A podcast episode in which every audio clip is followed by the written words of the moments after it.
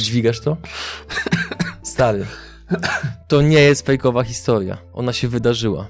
Bardzo wiele firm popełnia taki błąd, że macie dać więcej lidów teraz, marketing więcej lidów, sprzedaż więcej lidów, jeździć na spotkania, dzwonić i tak dalej, bo nie mierzą tych rzeczy poniżej. Działało. Od zawsze. Więc ja nie widzę potrzeby zmiany. Jakbyś tu dłużej pracował, to byś rozumiał. Ale nie pracujesz. Poza tym, ile, przepraszam, ile ty masz lat, chłopczyku?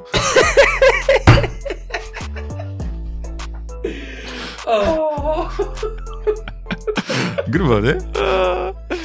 Jeżeli interesuje Cię biznes, przedsiębiorczość, pieniądze, zasubskrybuj nasz kanał i kliknij dzwoneczek. Partnerami przygód przedsiębiorców są Mercaton Asi, inwestycje z pozytywnym wpływem, IBCCS Tax, spółki zagraniczne, ochrona majątku, podatki międzynarodowe, SoFinanse, eksperci w dziedzinie finansów, Komarch ERP XT, fakturowanie, księgowość, sprzedaż w jednym programie online, rocketjobs.pl, portal pracy przyszłości, gdzie znajdziesz nowych członków Twojego zespołu. Linki do partnerów znajdziecie w opisie filmu. Dzień dobry drodzy widzowie, Adrian Gorzycki, Przygody Przedsiębiorców. Witam Was w kolejnym odcinku naszego programu, gdzie tym razem ponownie ku mojej radości naszym gościem jest Szymon Negacz. Dzień dobry. Dzień dobry, Adrianie. Ciebie również bardzo miło widzieć.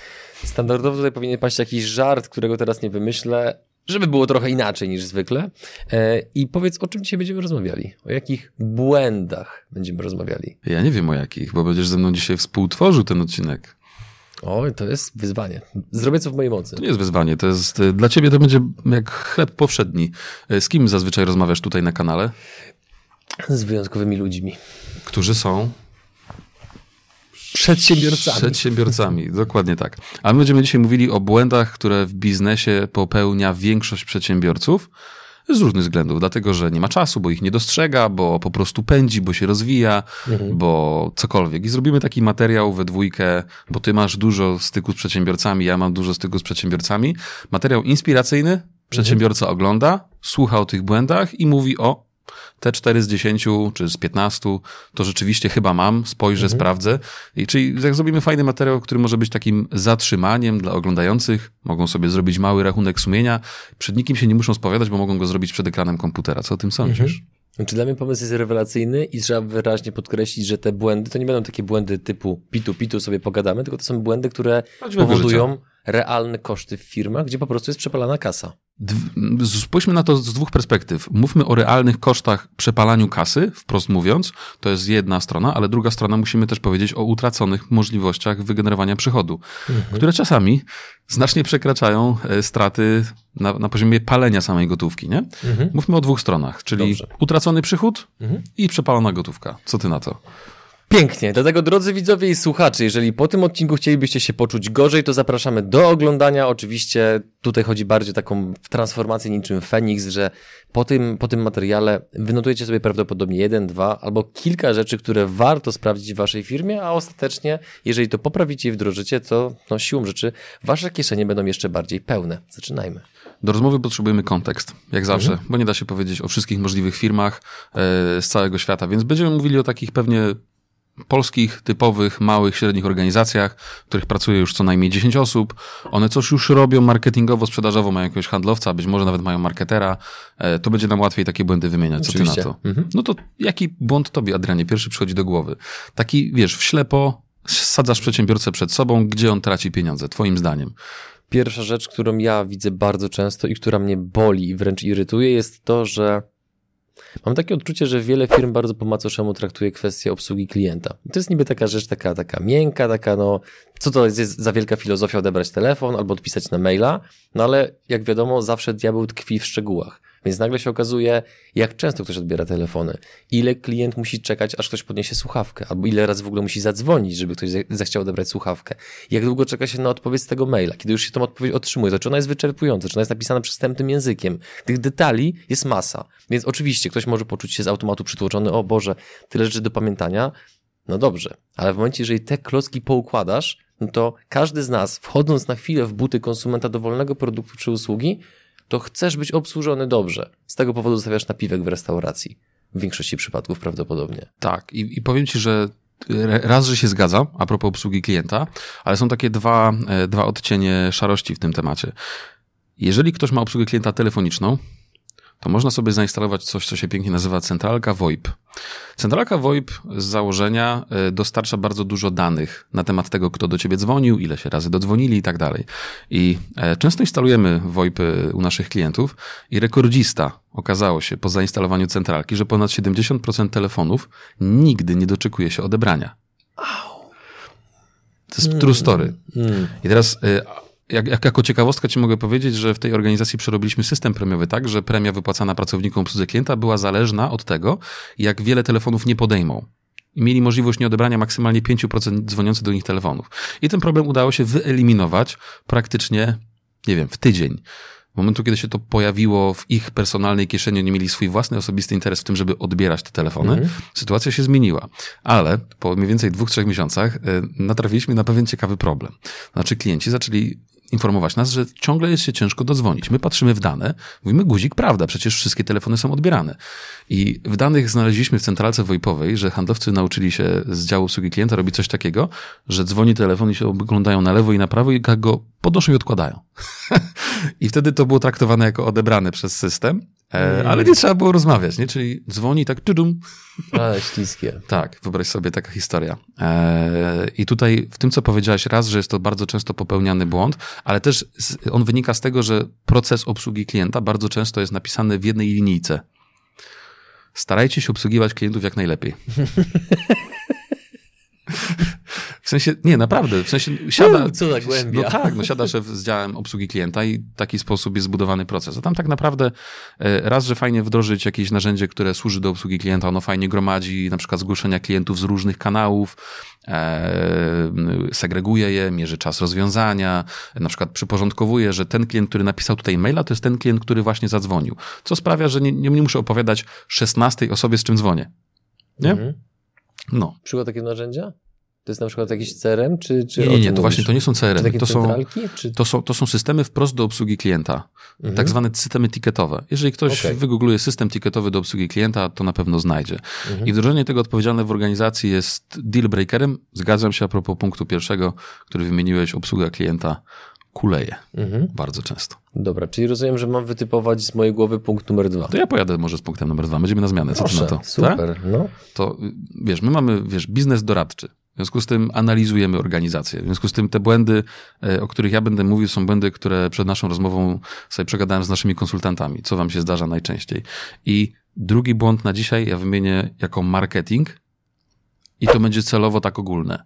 To znaczy, praktycznie zawsze, kiedy wchodzimy w marketing jakiejkolwiek organizacji, to się okazuje, że tam występują oba zjawiska i przepalają pieniądze, i mają bardzo dużo utraconego przychodu. Na czym przepalają pieniądze? Na pisaniu bloga, którego nikt nie czyta. Mhm. Na Dzień dobry. Tak, na, y, na wykupowaniu usług agencji SEO, co nie mamy pojęcia, co ta agencja SEO robi. Mówię, a ile płacicie? No pięć koła. A co oni robią? No SEO, nie? Wystawiają fakturę co miesiąc. tak, na przykład. Nie mówię, że agencje SEO są złe, e, chociaż po części niektóre pewnie są.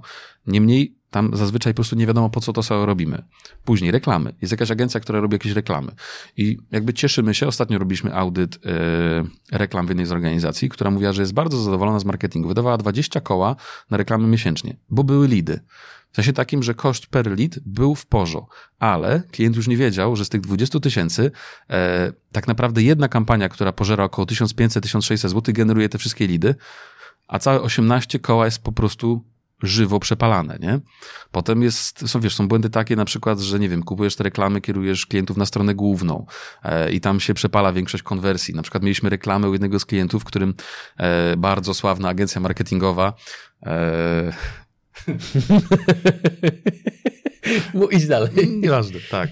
E, kupowała reklamy na stronę główną e, firmy, na której jedyną formą kontaktu było, był telefon, że zadzwoń do nas, a reklamy chodziły 24 godziny na dobę.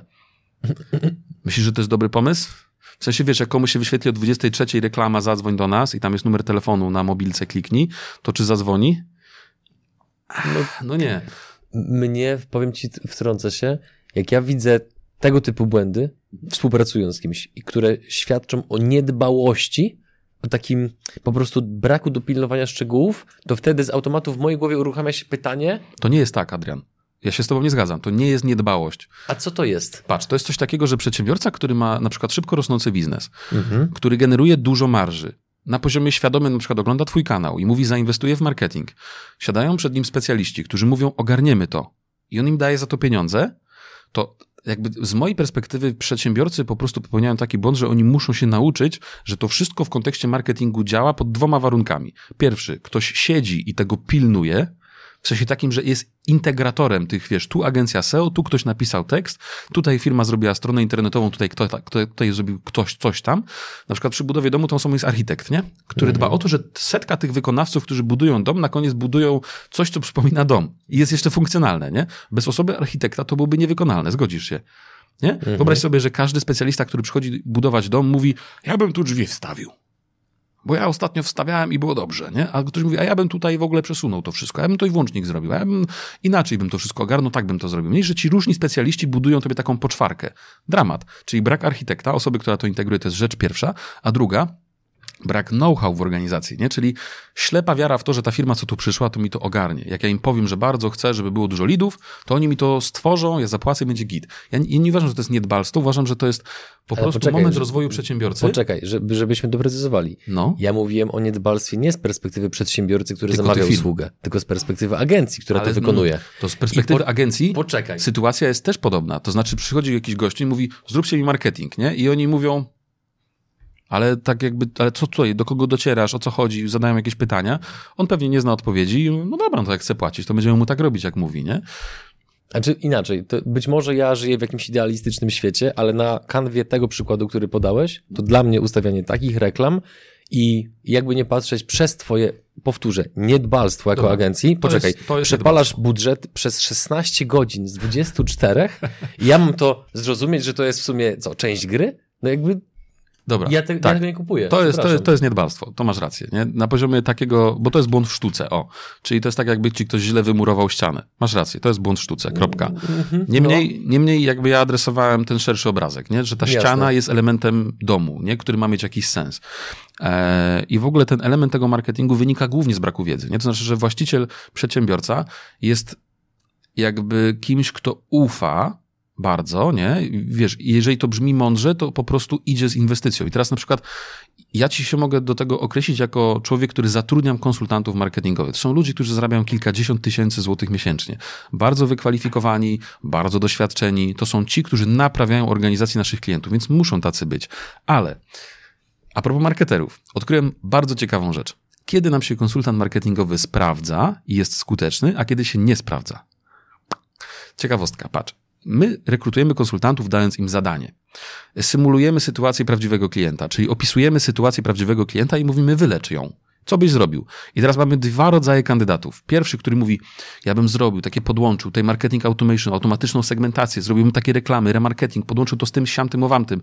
Zrobimy jeszcze takie badania, e, e, they ask you answer w ogóle, coś tam i w ogóle jeszcze zadzwonimy, zrobimy to, siam, to, tamto i owam to i będzie pięknie ci konsultanci nie działają, nie odnoszą skutków, ale budzą niesamowite wrażenie. W sensie takim, że siedzisz, że po prostu bijesz brawo, wow, ale on jest jak z rękoma pomysłami. Kosmos po prostu. A ci skuteczni mówią tak, wiesz co?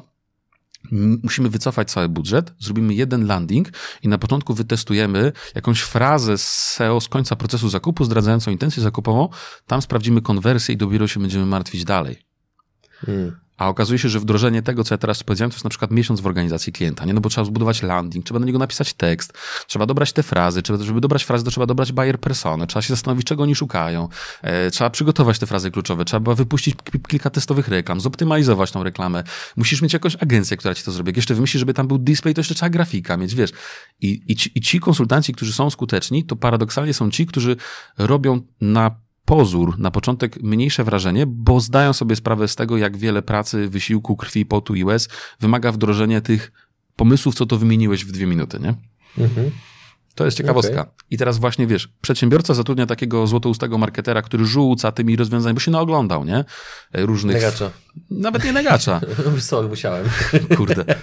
Nawet nie negacza, ale rzuca tymi mhm. pomysłami, rozwiązaniami jak z rękawa, ale nie zdaje sobie sprawy, jak wiele wysiłku kosztuje wdrożenie tego wszystkiego, nie? Mhm. Step by step. Tak. Po prostu spróbuj. Dokładnie w ten sposób podejdź do firmowego kanału YouTube. Daj sobie szansę sprawdzić, jak wiele korzyści zyskałbyś ty i twoja firma, gdybyście z naszą pomocą spróbowali rozwinąć wasz firmowy kanał YouTube. Kto wie, może się okaże, że ten prosty ruch spowoduje wiele korzyści dla waszej organizacji. Wejdź na Przygody TV i sprawdź, jak inni klienci oceniają pracę z nami i jej efekty. Na czym przedsiębiorcy tracą pieniądze, Adrian? Trzeci błąd, który ja dość często widzę, jest to, że przedsiębiorca szczyci się tym, oczywiście znowu, nie wszyscy, tak, drodzy widzowie, nie wszyscy. Nie wszyscy. Mówimy o jaskrawych przypadkach, które z naszej perspektywy są po prostu błędne. Przedsiębiorca szczyci się tym, że ma na przykład bardzo duży zespół, Mhm. przepraszam, bardzo przeciętnych ludzi, który Okej. jeszcze gorzej płaci i dziwi się generalnie, że co chwilę coś się wysypuje, że coś nie działa, że jest mało inicjatywy, mało pomysłów, że trzeba ła- ładować jakieś tam pieniądze w szkolenia, w wiedzę, że ci prac- pracownicy sobie to tak przyjmują trochę średnio. Oczywiście tutaj wchodzimy już, zbliżamy się niebezpiecznie blisko kultury organizacyjnej, to na razie wchodzić nie chcę, ale zmierzam do tego, że wielokrotnie widziałem bardzo prostą zależność. Jeżeli przedsiębiorca ma odwagę, żeby za, w pewien sposób w jego głowie zaryzykować i zatrudnić komandosa, który jest odpowiednio wynagradzany, to taki komandos jest dużo bardziej skuteczny niż 10 poborowych. Po prostu. No dobra, to ja ci teraz opowiem o rzeczywistości polskich przedsiębiorstw. Poproszę. No bo wiesz, wchodzimy w tę organizację, nie? To nie jest tak, że oni nie chcą zatrudnić komandosów. Zazwyczaj to nie jest tak, że nie chcą zatrudnić komandosów, tylko problem jest inny. Albo po prostu nie stać ich wprost. Nie mają na bieżąco rentowności, żeby im zapłacić tyle, ile oni chcą zarabiać. To jest pierwszy problem. A drugi problem jest taki, że komandosi nie chcą u nich pracować. Rozumiesz? Nie? W sensie Dlaczego nie takim. chcą u nich pracować? Ale dlaczego mieliby chcieć? Sam to powiedziałeś. Jest organizacja pełna przeciętnych ludzi, oni robią przeciętne rzeczy, zazwyczaj źle. Z jakiego powodu komandos miałby chcieć wejść do takiego zespołu? Powiedz mi, dla pieniędzy? W tych czasach? Ma do wyboru mnóstwo opcji na rynku. Ma mnóstwo opcji do wyboru. I teraz, jeżeli mam, jakby to miało być tylko pieniądze, to rzeczywiście, jeżeli ktoś z Was zobaczy ogłoszenie do jakiejś dziwnej firmy, bardzo dziwnej firmy o szemranych opiniach w internecie, która bardzo dużo płaci, nieprzeciętnie więcej, na przykład 100% więcej niż średnia rynkowa, nie? To oni tyle płacą, dlatego że nie mają wyjścia, bo inaczej tych komandosów nie zatrudnią. I teraz ten problem, o którym mówisz, to jest trochę problem jajka i kury, nie? No bo robimy słabe projekty, przez co mamy słabą marżę, przez co nie stać nas na, na zatrudnianie komandosów, nie? Co powoduje, że robimy Błędne słabe koło. projekty. Tak. I teraz jedyną formą wydostania się z tego błędnego koła, jaką myśmy znaleźli jako firma doradcza, jest tylko i wyłącznie to, że wśród tych osób przeciętnych, w cudzysłowie, jak to nazwałeś, na pokładzie, trzeba, trzeba jakby podzielić je na dwie kategorie. Na tych przeciętnych, którzy nie chcą i na tych przeciętnych, którzy chcą. To jest, okazuje się, ogromna różnica, nie? Bo jeżeli masz zespół kogoś, który tak siedzi i tak wiesz, nie uda się, nie?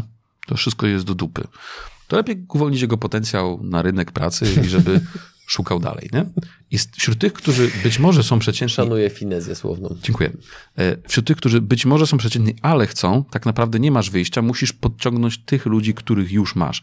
Bardzo dużo inwestować w szkolenia, bardzo dużo inwestować w rozwój, w budowanie procesów, w zrobienie z tej swojej drużyny takich choćby półkomandosów, nie?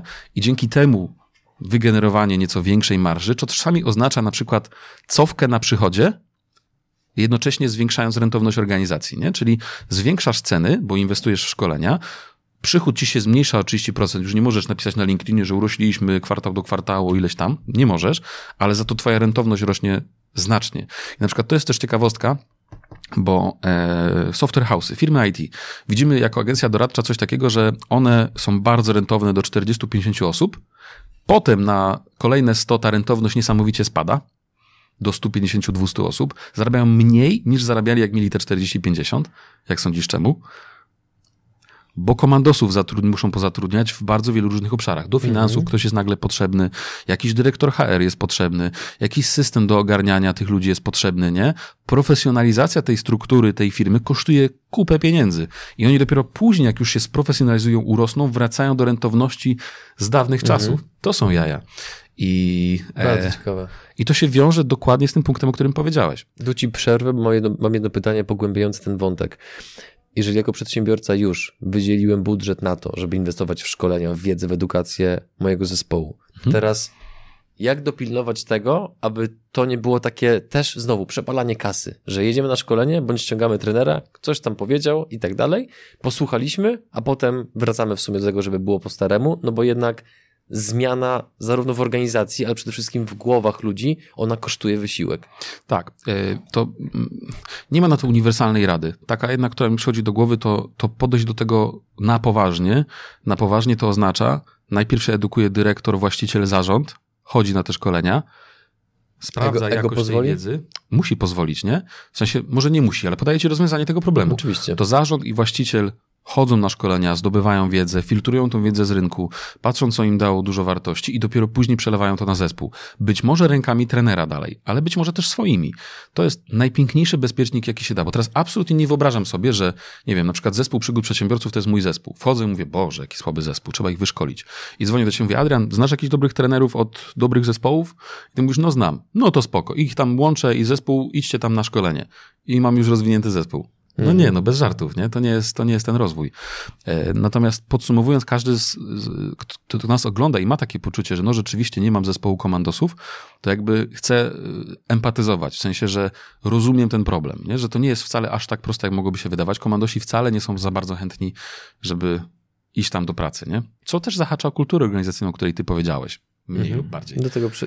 Pozwól, że sobie ten punkt zarezerwuję, dobra? dobra, zarezerwuj, zarezerwuj, i, i jakby, ale ja połączę punkt trzeci z punktem drugim, dobra? Dobrze, proszę. Bo komandos do ciebie przyjdzie do pracy, jak punkt drugi, marketing jest pięknie zaopiekowany, dlatego że jeżeli widzimy przedsiębiorstwo, które bardzo dobrze wygląda w internecie, budzi wiarygodność, ma dobrze zbudowany lejek marketingowy, to wszystko dobrze wygląda, to zatrudnienie komandosa nieproporcjonalnie bardziej jest możliwe w normalnych pieniądzach, dlatego że przez dobry marketing możemy wygenerować to, że naprawdę dobrzy ludzie chcą u nas pracować. Ja zawsze o tym mówię, że na przykład mój podcast czy kanał na YouTubie to jest obecnie jeden z głównych powodów, dla których zatrudniamy tak dobrych ludzi, bo oni po prostu chcą u nas pracować. Najzwyczajniej Czyli w świecie. to markę pracodawcy. To wzmacnia markę pracodawcy, a to jest bardzo często nieuwzględniane w równaniu liczenia zwrotu z, in, z inwestycji w marketing. Zwrot z inwestycji w marketing chcielibyśmy liczyć Lidami, lidami i sprzedażą, klientami, dokładnie. Podczas gdy on ma bardzo duży wpływ na gromadzenie silnych ludzi w organizacji, ale to jest tak niemierzalne, że aż szok, ale to słychać w rozmowach z tymi ludźmi. Zgłosiłem się do was, bo słucham podcastu, nie? Albo zgłosiłem się do was, bo jeszcze coś innego. Mhm. No. Piękne. To co? Punkt czwarty. Tak jest. E, to jest mały błąd, ale kosztujący ogromnie dużo pieniędzy. E, przy czym ogromnie dużo to nie jest przesadzone. Kamyczek w buty też potrafi być irytujący. To jest coś w tym stylu. Dokument ofertowy w PDF-ie, który jest wysyłany przez firmy do kontrahentów. Najpierw, zanim, zanim e, powiem o szczegółach samego dokumentu ofertowego, zróbmy sobie takie proste e, ćwiczenie matematyczne. Zgłosiło się 100 klientów. Mam 10% współczynnika konwersji sprzedaży, w związku z tym kupiło Dziesięciu. Bardzo dobrze, nie śpisz. Gratuluję. Mhm. Dziesięciu. E, oni średnio zostawiają po 10 tysięcy, czyli kupili u mnie za 100 tysięcy. I teraz tak, czy wzrost z 10% konwersji na 15%, czy to jest jakiś strasznie szalony wzrost? Procentowo nie. To Przychodowo owszem. 5 punktów procentowych jest zaledwie, nie? Tak. W sensie nic wielkiego. I absolutnie robię ten biznes od dłuższego czasu. Wzrost konwersji z 10 na 15% to jest temat na miesiąc pracy. Dosłownie. Poprawiamy dokumenty ofertowe, co handlowcy mówią, komu mówią i tak dalej. Tak naprawdę dałoby się pewnie na 20, a na, nawet na 25 podnieść, jeżeli byśmy się postarali. Ale zostańmy na tym ćwiczeniu, że podnieśliśmy z 10 na 15%. To zwiększa o połowę przychód z tych samych klientów. Zamiast 100 tysięcy generujemy 150 tysięcy. Zamiast 100 milionów generujemy 150 milionów. To jest szaleństwo. I ten punkt trochę łączy dwa punkty. To znaczy, e, po pierwsze, że nikt tego nie mierzy, nie? No bo ludzie teraz tak naprawdę, ja zadam teraz pytanie dla oglądających, się wam zadam pytanie, jak trafia do ciebie 100 klientów, to ilu z nich kupuje średnio statystycznie przez ostatni rok? Jeżeli nie znasz odpowiedzi na to pytanie, to to jest ogromne zagrożenie dla twojego biznesu. Ogromne. Bo jeżeli to jest na przykład 10%, to to jest dużo trudniejsza sytuacja niż jak to jest na przykład 37. My trzymamy około 37-38% u nas w organizacji. Od dwóch lat się nie ruszyło, nie drgnęło to oczywiście lata, góra dół, w zależności od sezonu, od momentu roku, ale mówię na rok do tyłu.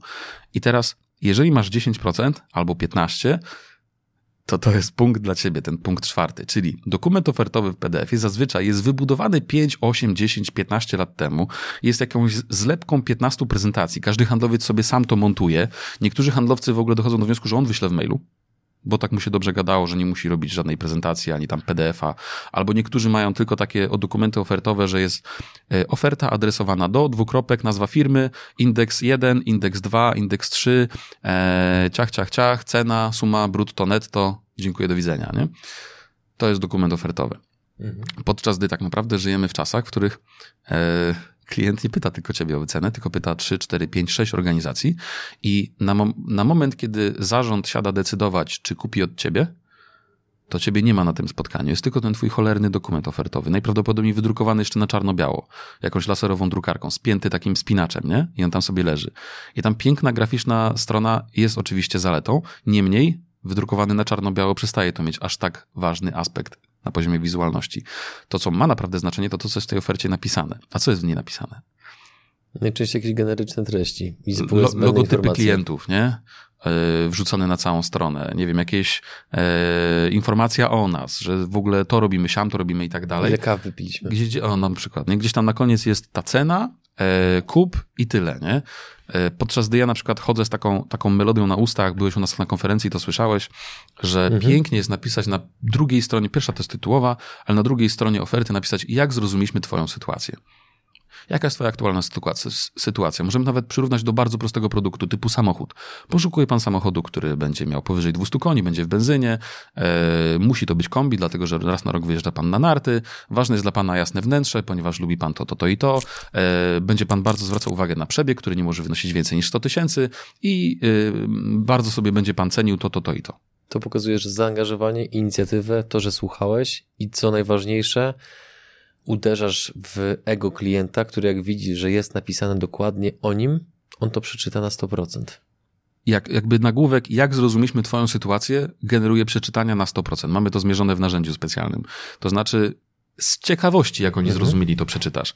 To jest po prostu ciekawe. A teraz jakby poniżej do tych potrzeb, które jakby są rzeczywiście w tym dokumencie, potrzeb, problemów, bóli, w zależności od tego, jaki to jest proces, możesz dopisać coś konkretnego, co adresuje te problemy, bóle klienta. I teraz to, co jest poniżej pokazane, napisane, opisane, ma zupełnie inny wymiar, bo to jest połączone z tymi potrzebami. Nie w sensie widać, że to jest razem. Mhm. No. I teraz teoretycznie czysto, jeżeli ktoś z Was ma dokument ofertowy zaprojektowany 5-6 lat temu yy, i on nie był przemyślany na 100 sposobów, to najprawdopodobniej tracisz te 50 milionów czy te 5 milionów. Generalnie weź swój przychód i dodaj sobie do niego 50%, to tyle tracisz, jeżeli masz to niezaopiekowane. Czy jesteś w stanie podać odcinek podcastu albo odcinek na kanale na YouTubie, gdzie być może rozwijasz właśnie kwestię oferty?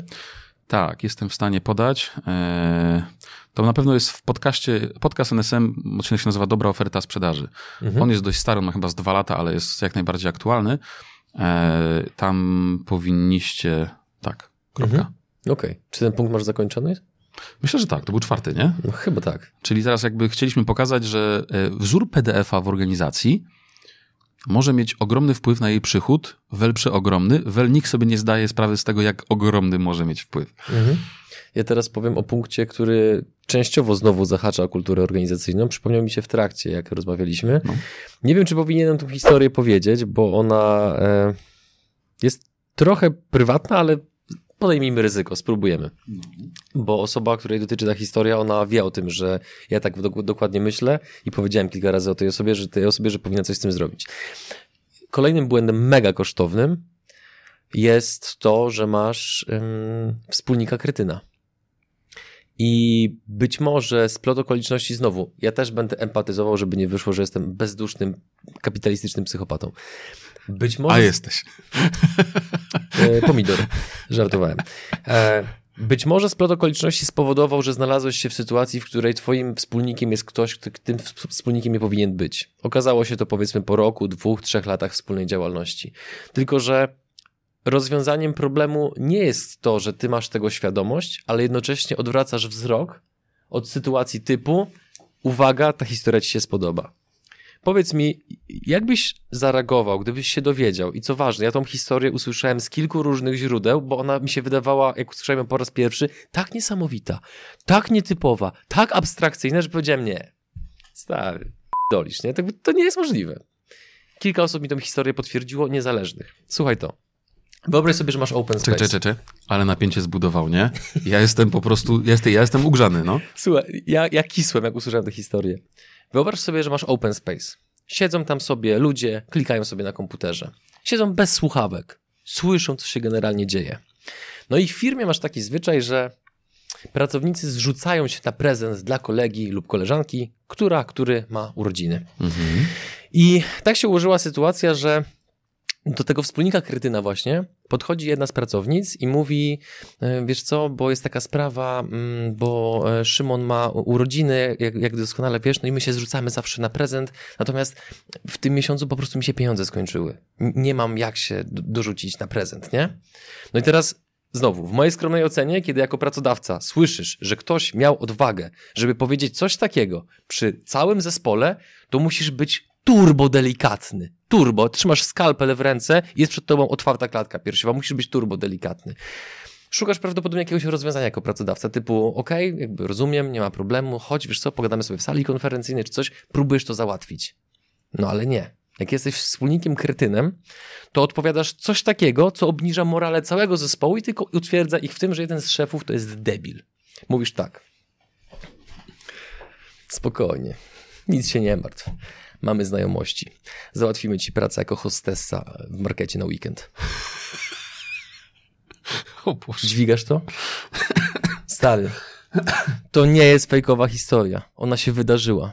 Mhm. Jak ja to powiedziałem tej osobie, która jest dla mnie ważna, mówię, człowieku, ten gość między innymi powoduje to, że u ciebie no, komandosi nie chcą po prostu za bardzo przyjść.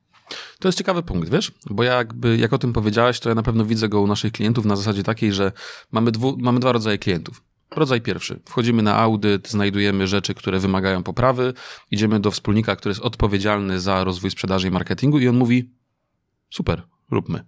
I jest drugi przykład, gdzie idziemy do zarządu złożonego z pięciu osób, bardzo ważnych, wszyscy są bardzo ważni, oni siedzą i debatują. Nie? Jeden mówi, a on się nie zgadza, bo on widział konkurencji coś tam. Literalny przykład, ja ci teraz podam przykład. Nie? Przychodzimy do zarządu i oni chcą gromadzić ruch na webinary y, z osób z HR-u.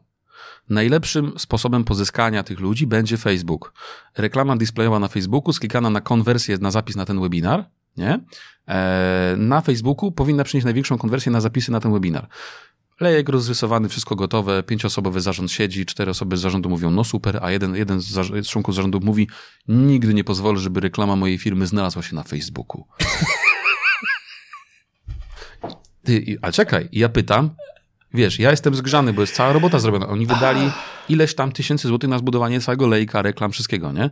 Bo to już, wiesz, ostatni etap. Ale dlaczego? I teraz uwaga, bo ja nie mam konta na Facebooku, więc nasi klienci też nie mają.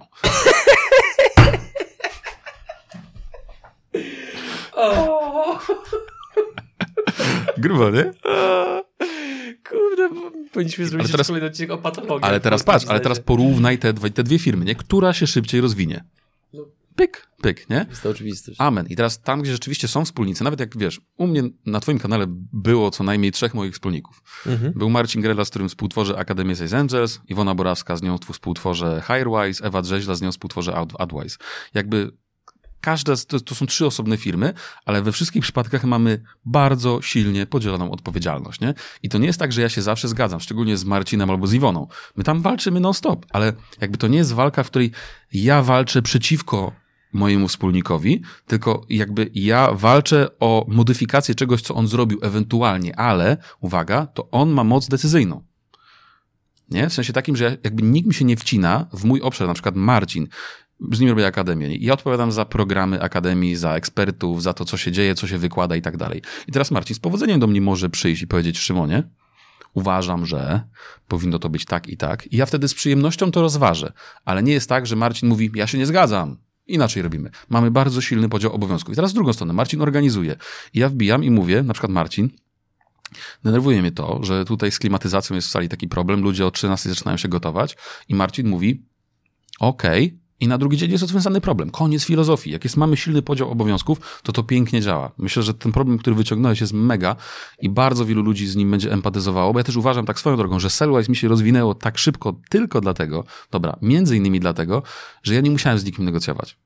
Sam sobie rozrysowałem w głowie lejek marketingowy, buyer persony, miałem wszystko pod jedną czapką. Nie musiałem nikogo przekonywać do niczego, negocjować, a może byś się zgodził. Ja siedziałem na hajsie, ja siedziałem na całej koncepcji i dlatego to szybko poszło, moim zdaniem. Mhm. I dlatego teraz kultywuję dokładnie ten punkt, rozwijając wszystkie kolejne spółki, bardzo silny podział obowiązków, kto co robi. Mhm.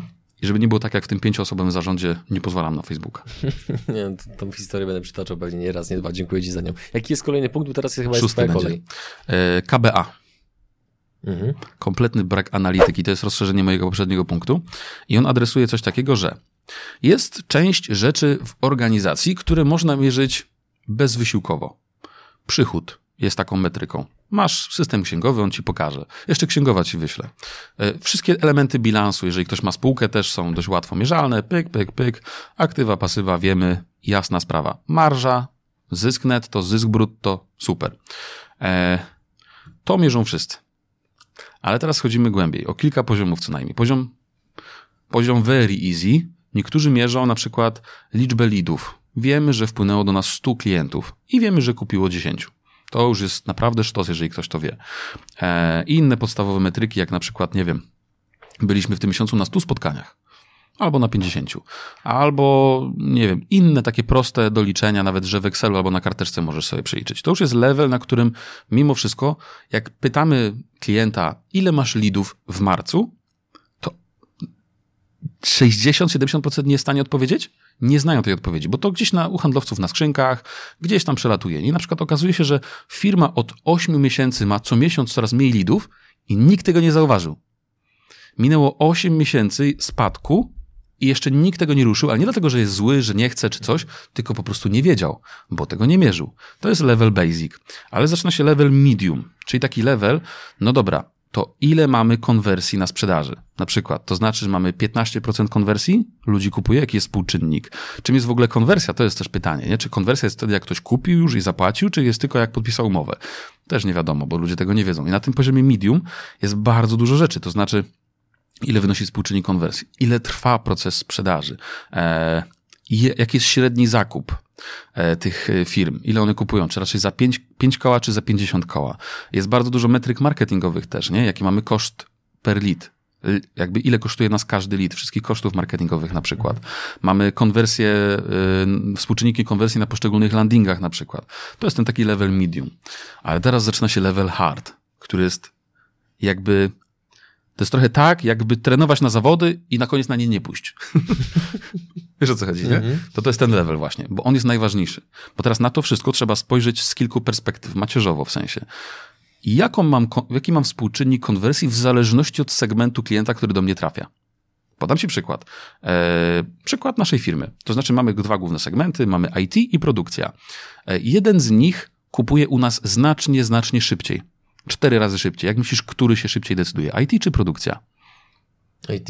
IT. Wynika to z tego, że tam siedzi właściciel, jakimś zazwyczaj członkiem zarządu i oni tam pyk, pyk, pyk, decyzja podjęta, idzie to. Cztery razy szybciej kupują. Ale jest druga metryka. E, mamy też średni rozmiar współpracy i tego, co ten klient kupuje i tak dalej. Jak myślisz, który z tych segmentów więcej kupuje? No, IT gdybym, czy produkcja? Gdybym był na ruletce w kasynie, to kazał, musiałbym obstawić drugi kolor, czyli powiedziałbym produkcja. Bo dokładnie tak jest. Produkcja kupuje więcej, bo jest zazwyczaj większa, znaczy w IT wystarczy ci dwóch, trzech handlowców, żeby wygenerować na przykład, nie wiem, 20 milionów sprzedaży, ale już żeby wygenerować tyle w produkcji, to musisz mieć cały zespół, obsługę klienta, dział sprzedaży, jakiś wstępny dział marketingu, nie? Tam jest dużo więcej pracy do zrobienia, żeby wygenerować efekt, ale wynika to z masy. Ile jest tych ludzi, jak wiele jest tam zadań do wykonania, nie? Czyli masz bardzo dwie proste dane. Teraz co one dla mnie oznaczają? jako przedsiębiorcy. Oznaczają dla mnie coś, coś takiego, że jeżeli trafia do mnie IT, to łatwiej znacznie im sprzedać, ale oni mniej kupują. W związku z tym nie mogę bazować rozwoju swojego biznesu tylko na tym segmencie, bo byłoby to szaleństwo. Ale jest drugi segment, który z kolei dłużej kupuje, cztery razy dłużej kupuje. Oni kupują ponad dwa miesiące średnio, podczas gdy IT u nas kupuje około dwa tygodnie. E, to tutaj jest fajnie jakby bazować na tym, żeby rozwijać e, produkcję, dlatego że oni są po prostu bardziej kalorycznym klientem dla nas, e, ale jednym i drugim generujemy podobne rezultaty. W sensie i ci rosną, i ci rosną, więc jest fajnie. Ale teraz znowuż, te rzeczy, o których opowiedziałem na levelu hard, fajnie jest zmierzyć per źródło, na przykład lida. To znaczy, to są aktywności prospectingowe. Takie, dzień dobry, nazywam się Szymon Negasz, może chcielibyście kupić fajne doradztwo. Oczywiście mhm. tak się tego nie robi. E, Piękne. Dziękuję. E, I są aktywności marketingowe, że ktoś na przykład wypełnił nam formularz na stronie, posłuchał podcastu i tak dalej. I teraz jak myślisz, podcast czy aktywne dzwonienie do klientów? Co ma większą konwersję na sprzedaż? Dzwonienie? Nie. Podcast? Podcast cztery razy większą. Znowuż, to jest około 60% ludzi wchodzi z nami w jakąś współpracę, tych, którzy chłonęli nasze treści, słuchali podcasty, oglądali YouTube i tak dalej, a w kontekście zimnego kontaktu. A, okej, okay, okay, dobra, dobra, dobra, zimnego. Rozumiem. Bo prospecting to jest zimny kontakt. Okay, to jest około 15% konwersji na sprzedaż. Czujesz? To różnica diametralna. I to nie jest różnica o 2%. Mhm. Nawet jakby była, nawet jakby tu było 15%, a tu by było 20%, no to już wiemy, że to wygeneruje nam 25% więcej sprzedaży, nie? Ale teraz przedsiębiorcy nie mają tej wiedzy, czyli oni inwestują w kanały nie pozyskiwania... Nie to będzie 33. Dobrze, dziękuję. E... Proszę kontynuuj. E, I przedsiębiorcy inwestują w kanały mhm. e, pozyskiwania biznesu, na przykład prospectingu, rzeczywiście dzwońcie do klientów. Ja mówię, no dobrze, ale ile klientów z tego dzwonienia przyszło przez ostatnie dwa lata? Nie wiemy. I teraz brak tych metryk po całości wynika tylko z tego, że te na poziomie easy, medium i hard to nie da się tego łatwo mierzyć. Musisz wdrożyć jakiś system IT, jakiegoś CRM-a, musisz przejść przez czas mhm. wdrożenia, musisz nauczyć ludzi nad tym pracować. Nie, to może rok czasu trwać, ale jakby, jak ja na przykład mówię o danych z mojego biznesu, to, to nie były różnice o pół, czy o trochę, czy o kawałeczek, tylko to były różnice trzy, czterokrotne na tych metrykach, w zależności od segmentu, nie? Jest też jeszcze jedna rzecz. To znaczy, jak nie mierzysz tych rzeczy, to jedyne, na co możesz naciskać, to dajcie więcej lidów, Handlowcy jeszcze więcej dzwonić, jeszcze więcej, jeszcze więcej. I widzimy taki wykres, słuchaj, w zależności liczby wykonanych telefonów do pozyskania lidów, ten wykres idzie liniowo, ale w pewnym momencie się wypłaszcza. Czyli w pewnym momencie liczba aktywności już przestaje się przekładać na rezultat, ale ludzie też tego nie wiedzą, bo tego nie mierzą. I teraz zmierzam do prostej rzeczy. Bardzo wiele firm popełnia taki błąd, że macie dać więcej lidów teraz, marketing więcej lidów, sprzedaż więcej lidów, jeździć na spotkania, dzwonić i tak dalej bo nie mierzą tych rzeczy poniżej. Nie są w stanie naciskać na przykład na to, że pozyskujcie ten segment, bo on zostawia cztery razy więcej pieniędzy, bo nie mają tych danych. Y, skupiamy się, wydajemy pieniądze na ten i na ten kanał, bo tam mamy cztery razy większą konwersję sprzedaży, bo nie mamy tych danych.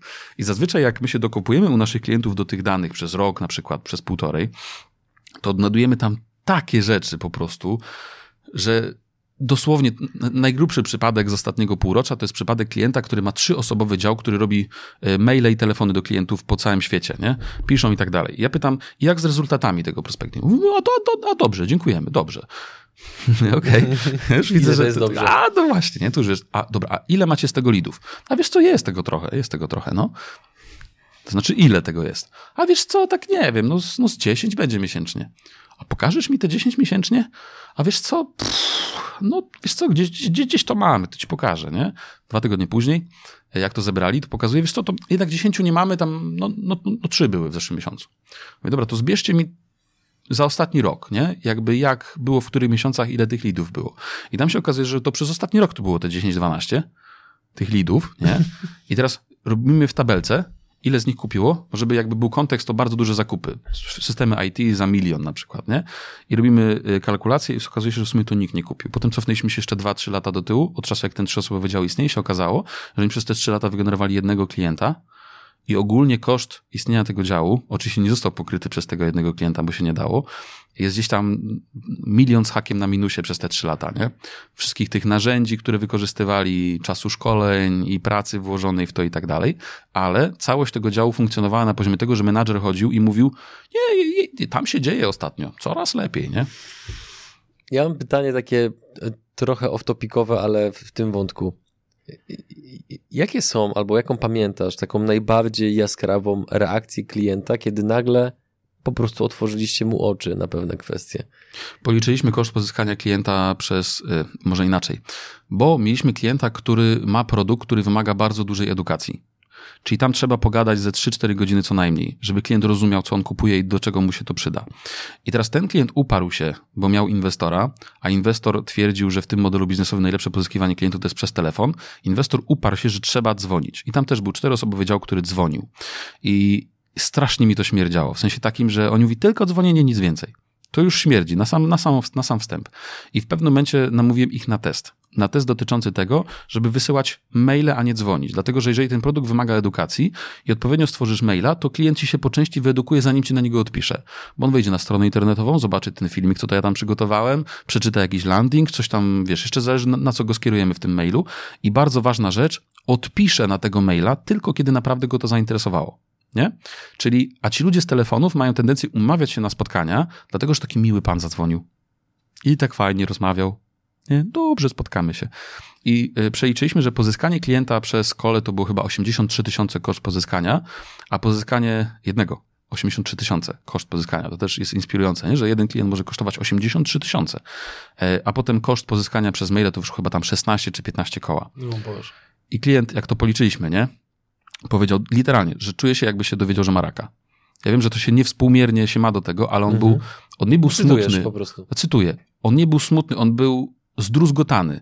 On był załamany, bo oni od 3-4 lat robili te telefony, a główny powód, z którym się do nas zgłosili, był taki, że nie rosną. Nie mieli prawa rosnąć. E, To się okazało, że, że w ogóle udało nam się ten koszt obniżyć w ogóle gdzieś tam do niecałych 10 tysięcy, bo jeszcze inaczej działaliśmy niż przez maile. Nie chciałbym mówić dokładnie w jaki sposób. Oczywiście. Natomiast brak tej wiedzy i takie ślepe założenie, to jest błąd poznawczy też. Elon Musk sam o tym mówi, zapytany o to, jaki jest największy błąd przedsiębiorców, to jest błąd poznawczy, że ja se założyłem w głowie, bo mi kolega powiedział, inwestor, że telefony są najlepsze, to będziemy dzwonić. Zbudowałem na tym linię biznesową, zatrudniłem ludzi, wydałem kupę kasy. W ogóle jeszcze jeden przypadek mam taki ciekawy z twoich okolic tutaj, niedaleko jest organizacja, słuchaj, może będzie oglądała ten film. E, Właściciel zaprosił nas do pomocy, bo e, nowa, nowa linia produkcyjna nie sprzedaje nie ma sprzedaży. E, No bo jakby on wydał tam chyba 6-7 milionów na nową linię produkcyjną, która była bardzo podobna do tego, co oni obecnie sprzedają, bo myślał, że to jest fajny biznes. Nie dał to handlowcom i powiedział, no to sprzed- Sprzedawajcie. sprzedawajcie, nie? Do tych samych klientów najlepiej. Poinformujcie ich, że mamy nowe produkty. I te produkty się nie sprzedawały. I kiedy my weszliśmy w proces doradczy, no tam krótko, bo po miesiącu się okazało, że e, techniczny koszt wytworzenia, ich techniczny koszt wytworzenia jest wyższy niż cena netto sprzedaży na polskim rynku. Średnia. Nie, czyli możemy czarować, możemy różdżkę wyciągnąć nawet, ale jak sprzedajemy to samo, co mają wszyscy, w takiej samej jakości jak wszyscy, w taki sam sposób jak wszyscy, ale drożej, no to wiesz, nie ma czarów, nie? I tu też się okazało, że tak naprawdę gościu nawet sobie tego nie przeliczył przed tą inwestycją, po prostu wydał te 5 milionów, czy 6, czy 7, już nie pamiętam, wydał je, bo kolega mu powiedział, że to dobry pomysł, nie? Tak kupę teraz film fotowoltaicznych powstaje. Nikt tego nie liczy nawet, nie? Róbmy. Jak Henikowi się zapina, to mi też się zapnie, nie? No. No teraz twoja kolej, Adrian. To, żeby domknąć klamrą to, że kilka razy wspomniałem o kulturze organizacyjnej, to to jest w ogóle wątek, który wymagałby chyba totalnie osobnej serii eksperckiej, żeby to bardzo To mocno prawda. wyjaśnić, ale takie podstawowe błędy, które ja widzę bardzo często w y, źle zaprojektowanej kulturze organizacyjnej, która tłamsi potencjał pracowników, jest chociażby to, że jest, powiedziałbym, taka mania kontroli. Typu, masz marketera w firmie, on ma coś tam przygotować i niezależnie od tego, co przygotowuje, czy to jest post na Facebooka, czy to jest oferta, czy to jest mail do klienta, wszystko musi przejść przez ręce prezesa. Ale dlaczego? Bo prezes się nauczył, że jak on se sam nie dopilnuje, to jest zawsze lipa. Jasne, jasne. I teraz czekaj. Mhm. To nie jest po po prostu... To jest najprostsze rozwiązanie tego problemu. Mhm. Czyli to są tak zwane procesy ze mną w centrum. Ze mną jako właścicielem w centrum. Jak ty napiszesz, to ja sprawdzę. I wtedy opublikujesz. Nie? To jest najprostsze, to wszystkim przychodzi do głowy. Ale to nie jest rozwiązanie tego problemu, a już na pewno niedługoterminowe. Nie, że na przykład, czym można byłoby to zastąpić? Ty napiszesz i co tam powinno być? I tutaj masz przygotowaną checklistę. 12 punktów jest do sprawdzenia. Tytuł ma być krótki, tekst ma nie być dłuższy niż, nie wspominamy o tym, że to, to, to i to, na grafice ma być widoczne to, bla, bla, bla, bla. I za każdym razem, zanim aplikujesz, masz tą checklistę sobie wypisać, wkleić ten post i publikujesz. I jeżeli się okaże, że źle opublikowałeś, to nie jest twoja wina, to nie jest moja wina, tylko Wina procesu. tej checklisty. Mhm. No i siadamy do niej, poprawiamy. I teraz to wynika z tego, że bardzo wiele właścicieli nie ma procesowego podejścia do rozwoju biznesu i e, tak, jest nawet coś takiego, co się nazywa klątwą 4 milionów. Nie wiem, czy słyszałeś. Mhm. Agencje i firmy usługowe najczęściej zatrzymują swój rozwój na około 4-5 milionach przychodu. Że po prostu dalej nie są w stanie. Próbują, ale nie są w stanie. I to jest po prostu funkcja czasu właściciela tego biznesu na jego rozwój. Dlatego, że on zbudował sobie 100 procesów, ale we wszystkich z nich na środku jest On. on. Sprawdzi, wejdzie, przeczyta i tak dalej. To jest jedna z pierwszych rzeczy, którą ja uzgadniam ze wszystkimi swoimi wspólnikami, że spoko, ale nie mamy prawa, ani ja, ani ty, nigdy do budowania procesów, w których ja jestem w centrum. Ja już nawet we własnej firmie się nawet do banku nie loguję. Nawet przelewów nie podpisuję. Po co mi to, nie? W sensie ludzie mówią, jak to przelewów nie podpisujesz, czy ktoś ci przeleje hajs bez twojej zgody? I super, nie? No będę miał z kim rozmawiać, że przelał bez mojej zgody, zbudujemy na tylko jakiś proces, zrobimy sobie checklistę, zrobimy sobie coś gdzieś, będzie jakiś podpis, nie wiem, wymyślimy to, nie? Ale nie masz prawa osadzać się w środku procesu. Mhm. Magic, nie? Dziękuję za to uzupełnienie. Pozostając w kontekście kultury, organizacyjnej, powiem jeszcze jedną rzecz. Też słyszałem niejednokrotnie o takim przypadku, bo na przykład, o, w przygodach mamy taką zasadę w zespole, że jeżeli ktokolwiek do kogokolwiek ma jakiś problem, czy to jest na linii pracownik-pracownik, czy to jest na linii pracownik ja lub Bartek, zawsze jest wszystko czyszczone na bieżąco. My nie mamy trupów w szafie, a przynajmniej bardzo w to wierzę. Bo to powoduje, że potem zespół pracuje zupełnie inaczej. Lubią się nawzajem. czują Ile, osób ma twój zespół? W tej chwili dobijamy do 10. No właśnie. Okay, I teraz ci, ci, ci dobra, właściciele, ale którzy poczekaj. mają 200-osobowe firmy, oglądają cię Okej. teraz i tak robią tak. No jasne, jasne, jasne, jasne. Natomiast, żeby było jasne, ja nie mówię tego jako uniwersalnej teraz prawdy dla firm w każdej skali. Mówię o przypadku firm raczej małych. I teraz dla kontrastu, jeżeli widzę bądź słyszę historię, też potwierdzoną z kilku źródeł, że przedsiębiorca, Ty masz same historie potwierdzone z kilku źródeł, słuchaj. bo y, inaczej, nauczyłem się, że jeżeli jesteś, mówiąc szumnie, medium i Tak. opierasz się na jednym źródle, to to jest bardzo Okej, ryzykowne masz po rację. prostu, nie? Więc ta historia pokazuje, że inaczej, no znowu, jak musisz mieć nawalone w głowie, przepraszam, że jesteś głęboko przekonany, że twoje biuro jest wygłuszone, a nie jest. I używając nieodpowiednich słów, używając zbyt dużo emocji, Mhm. rozmawiasz ze swoim wspólnikiem o pracowniku bądź pracownikach, którzy są za drzwiami. No jest. To jest, to, to jest po prostu jak dla zdrowego organizmu wpuszczenie tak dla fanu chemioterapii. Mhm. Więc no, takie coś nie ma prawa potem zbudować tej kultury organizacyjnej, że to wszystko faktycznie działa tak, jak należy. Tak tylko chciałem to wtrącić. Dobra. Znaczy, powiem, powiem ci tak, temat kultury organizacyjnej to jest rzeczywiście temat na osobną serię ekspercką. Ja wierzę, że da się ją w jakiś stopniu utrzymać nawet przy 200, 500, 600 osobowych zespołach. Niemniej jest to po prostu trudne, nie? Ja też, ja mam na przykład bardzo prostą zasadę w Sellwise. N- Nie robimy się w konia. Wypowiem wersję publiczną. E, I ta zasada jest bardzo, bardzo twardo kultywowana. To znaczy, e, jedyną formą rozwiązania tego problemu, że ktoś się tej zasady nie trzymał, jest wypowiedzenie współpracy. Natychmiastowe. W sensie takim, że to jest tak ważne w mojej organizacji, żeby się nie robić w konia. Na zasadzie takiej, że ja do ciebie przychodzę, Adrian, wiesz co, strasznie potrzebuję dzisiaj home office, bo mam chore dziecko, nie? Po czym jeżdżę gdzieś samochodem po mieście, bo nie chciało mi się pracować. Deal, deal breaker, koniec, nie ma współpracy, nie? Albo na przykład, nie wiem, ty ze mną uzgodniłeś, że ja coś zrobię, a ja cię świadomie wprowadziłem w błąd, świadomie cię wyprowadziłem w maliny i jakby zrobiłem cię w konia. Koniec, nie? To nie jest, to nie jest miejsce dla ciebie. Nie, Czyli że kłamstwo kończy wszystko u was. zwolniłem cztery osoby historycznie w ten sposób, nie? Że po prostu, wiesz, dzwonię do gościa, który ma regularnie problem z oddawaniem tematów, ciągle wszystko przedłuża i trzy, miesiące pracował. To jest koniec już okresu wdrożenia. I on bardzo ładnie opowiadał o tym, dlaczego te rzeczy się tak pięknie przedłużają, nie? Ja w pewnym momencie w weekend już nie wiedząc, co mam zrobić i czy przedłużyć mu ten okres próbny, czy nie, wszedłem na jego skrzynkę i widzę, że on w czwartek i w piątek w ogóle maili nie przeczytał, nie? No i dzwonię do niego w poniedziałek. Mówię, słuchaj, co robiłeś w czwartek i w piątek? Jest taka cisza, wiesz? I on mówi, wiesz co, no, musiałem przemyśleć sobie parę tematów, tak wiesz, rozpisałem, nie? Wie, jakich tematów? No wiesz co, no, no tych, co tam ostatnio gadaliśmy, nie? Aha. Ja mówię, dobrze, no nie powiem imienia, nie? Ale powiedz prawdę, kurde, no nie, nie pracowałeś, nie? Mówi, no dobra, nie pracowałem. Jak, jak, jak, jak jakoś się nie czułem, nie? Mówię, ale to czemu nie wziąłeś urlop albo mi nie powiedziałeś? Mówię, wiesz co, nie wiem. Ja już wiem, czemu on przez trzy miesiące nie oddawał zadań, nie?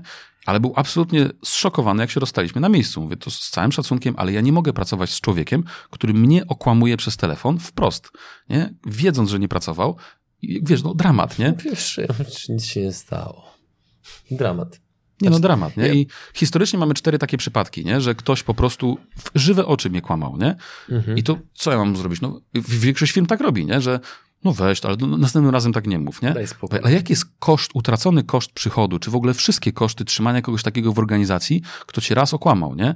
Jeszcze w małej organizacji, w korporacjach to jest, wiesz, na porządku dziennym, bo w tak ogromnej strukturze nie utrzymasz tylu ludzi w etyce pracy, że się nie oszukują, wszyscy są pięknie i tak dalej. E, no bo się nie da, nie? Bo organizacja jest za duża, ale też w korporacji te, nie wiem, 100, 200, 500 tysięcy utraconego przychodu na tych pracownikach jest wliczone w ten biznes, po prostu, nie? Ale w mojej małej firmie, jak mamy 50 osób, no to to nie jest wliczone w ten biznes i nie będzie. Ale to nas łączy do ostatniego błędu w tym odcinku, Proszę. który ja nazwałem jako tłuste koty. See you later, Chloe. Tłuste koty. No właśnie. To są ci pracownicy, którzy pracują u nas 10 lat w biznesie i jak my przychodzimy na salę, to tak siedzą tacy rozwaleni i tak i tak o, nie? U nas to, u nas to nie ma szans. U nas to nie zadziała. Szlachta. Tak. Ja na przykład z tymi ofertami, nie mówię, słuchajcie, musimy przebudować PDF-a, bo, e, no bo wiecie, przez 10 lat to się rynek zmienił, klienci się zmienili, ich potrzeby się zmieniły, już zwracają na coś innego uwagę, bo 10 lat temu ten biznes był inny, inny był w ogóle landscape konkurencji na rynku, wszystko było inne, nie? Więc fajnie byłoby teraz, te 10 lat później, przemyśleć to od nowa, wyjść trochę z paradygmatu, wyjść trochę z tych butów, w których siedzimy od 10 lat i przebrać je na nowe, nie? Będzie fajnie, będzie się wygodniej chodzić, być może. I oni się mówią, działało. Od zawsze. Więc ja nie widzę potrzeby zmiany. Jakbyś tu dłużej pracował, to byś rozumiał. Ale nie pracujesz. Poza tym, ile, przepraszam, ile ty masz lat, chłopczyku? Przy, przypomnisz? Tak, to te, ci ludzie właśnie, tłuste koty w organizacji, to jest przekleństwo firm. Jakby suma pieniędzy tracona, słuchaj, my mieliśmy najlepszy przypadek takiego tłustego kota. Dyrektor sprzedaży, trafiamy na, do firmy na audyt, na przeglądnięcie tej organizacji, na przykład na znalezienie takich błędów, nie? I teraz to do zasady, to nie jest audyt, tylko warsztat. My nie wskazujemy tych błędów po to, żeby kogoś rozliczyć, tylko wskazujemy te błędy po to, żeby rozwinąć organizację dalej. Ale ktoś, kto tego nie rozumie, jest emocjonalnie niedojrzały albo ma problem z ego, traktuje to jako fizyczny atak na moją osobę. A ja wiem przecież, że dyrektor sprzedaży, który 10 lat pracuje w jednej firmie, to po prostu nie widzi już pewnych rzeczy. Niektórzy dyrektorzy sami się nas zgłaszają. 10 lat już to robi, już nic nie widzę, proszę pomóżcie, z zewnątrz potrzebuję kogoś, kto na to spojrzy. Są tacy świadomi ludzie. I teraz słuchaj, hit sezonu, nie? Wysłaliśmy raport, czego brakuje w organizacji, czego nie ma zrobionego, na co warto zwrócić uwagę. Właśnie takie błędy, od których w ogóle warto zacząć, bo generują największe straty. I dyrektor, który był w tej firmie, e, bo był wysłany raport i dwa dni później było spotkanie. Przez te dwa dni narobił te wszystkie rzeczy, co to ich nie ma i powiedział, że od zawsze było. On to tak od zawsze robi. I one były zrobione dokładnie tak, jak my wskazaliśmy w tym raporcie, nie? No, no słuchaj, no, nie ma czarów, nie? No magia, nie, nie ma wróżek, które czarują i przy, robią przesył informacji, nie? I pokaż mi proszę ten rok temu, nie? Jak tego korzystałeś, jakiś przykład, nie? Jakieś dane, cokolwiek. Nie mam, nie? O takie tłuste koty kosztują organizację bardzo dużo pieniędzy, bo jeżeli on zrobił to z nami w dwa dni, jakieś dosztukował dokumenty, to teraz pytanie, co on dosztukował przez ostatnie 10 lat pracy w tej firmie, nie? Jak jako przedsiębiorca mogę w miarę szybko i co ważniejsze, trafnie zdiagnozować, że takie tłuste koty mam. Znaczy, to jest akurat bardzo proste. Nie? Jeżeli masz pracowników, których masz poczucie, że nie możesz zwolnić, bo oni są tacy strasznie ważni i e, oni się nie chcą zmieniać, wszystko ci sabotują i tak dalej, to, to masz ogromny problem, nie? Przeogromny problem. I teraz na szczęście, wiesz, robimy tą operację, nie wiem, 150, 150 razy już ją robiliśmy, bo ona się często zdarza. I prawie zawsze się okazuje, że jeżeli zatrudniamy nowych ludzi, e, zanim oczywiście ich zatrudnimy, budujemy jakiś proces wdrożenia i tak dalej, pyk, pyk, pyk, pyk, pyk, to się okazuje, że nie dość, że nigdy te organizacje nie tracą tych klientów, to jeszcze bardzo szybko później rosną. Bo w pewnych organizacjach jakaś rotacja jest wręcz czynnikiem higieny tych organizacji. Nie? Na zasadzie takiej, że po prostu trzeba załadować nową krew czasami do tych zespołów. Jeżeli jest taka prosta macierz, piękna zresztą, e, chcę i potrafię, i nie chcę i nie potrafię. Masz cztery ćwiartki. Jeżeli ktoś nie chce, jeżeli ktoś nie potrafi, ale chce, świetnie. Jeżeli ktoś i chce i potrafi, świetnie.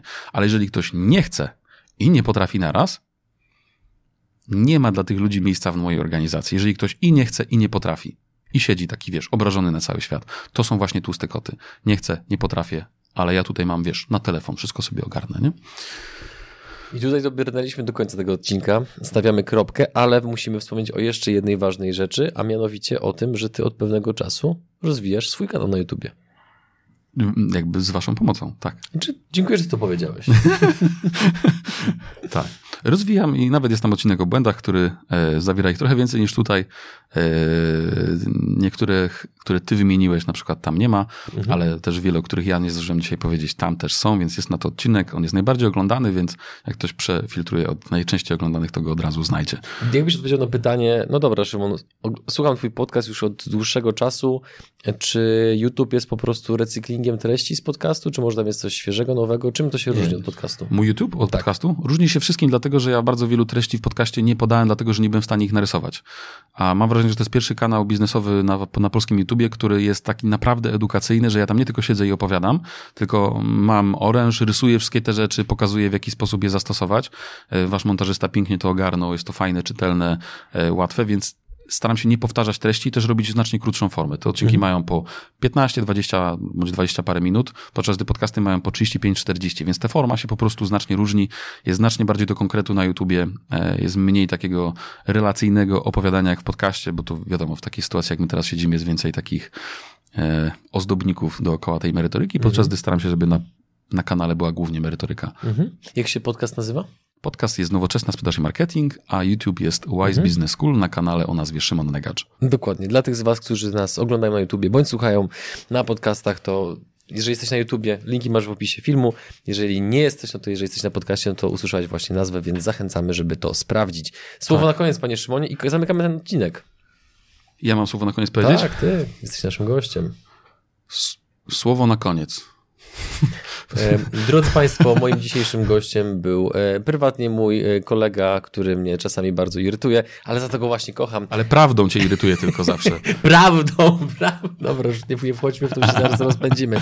Drodzy widzowie, dziękujemy Wam za Wasz czas. Jeżeli ten materiał Wam się podobał, zostawcie łapkę w górę, komentarz. Widzimy się w kolejnym odcinku. Cześć. I ja też Wam bardzo dziękuję. Do zobaczenia w kolejnym materiale. Cześć.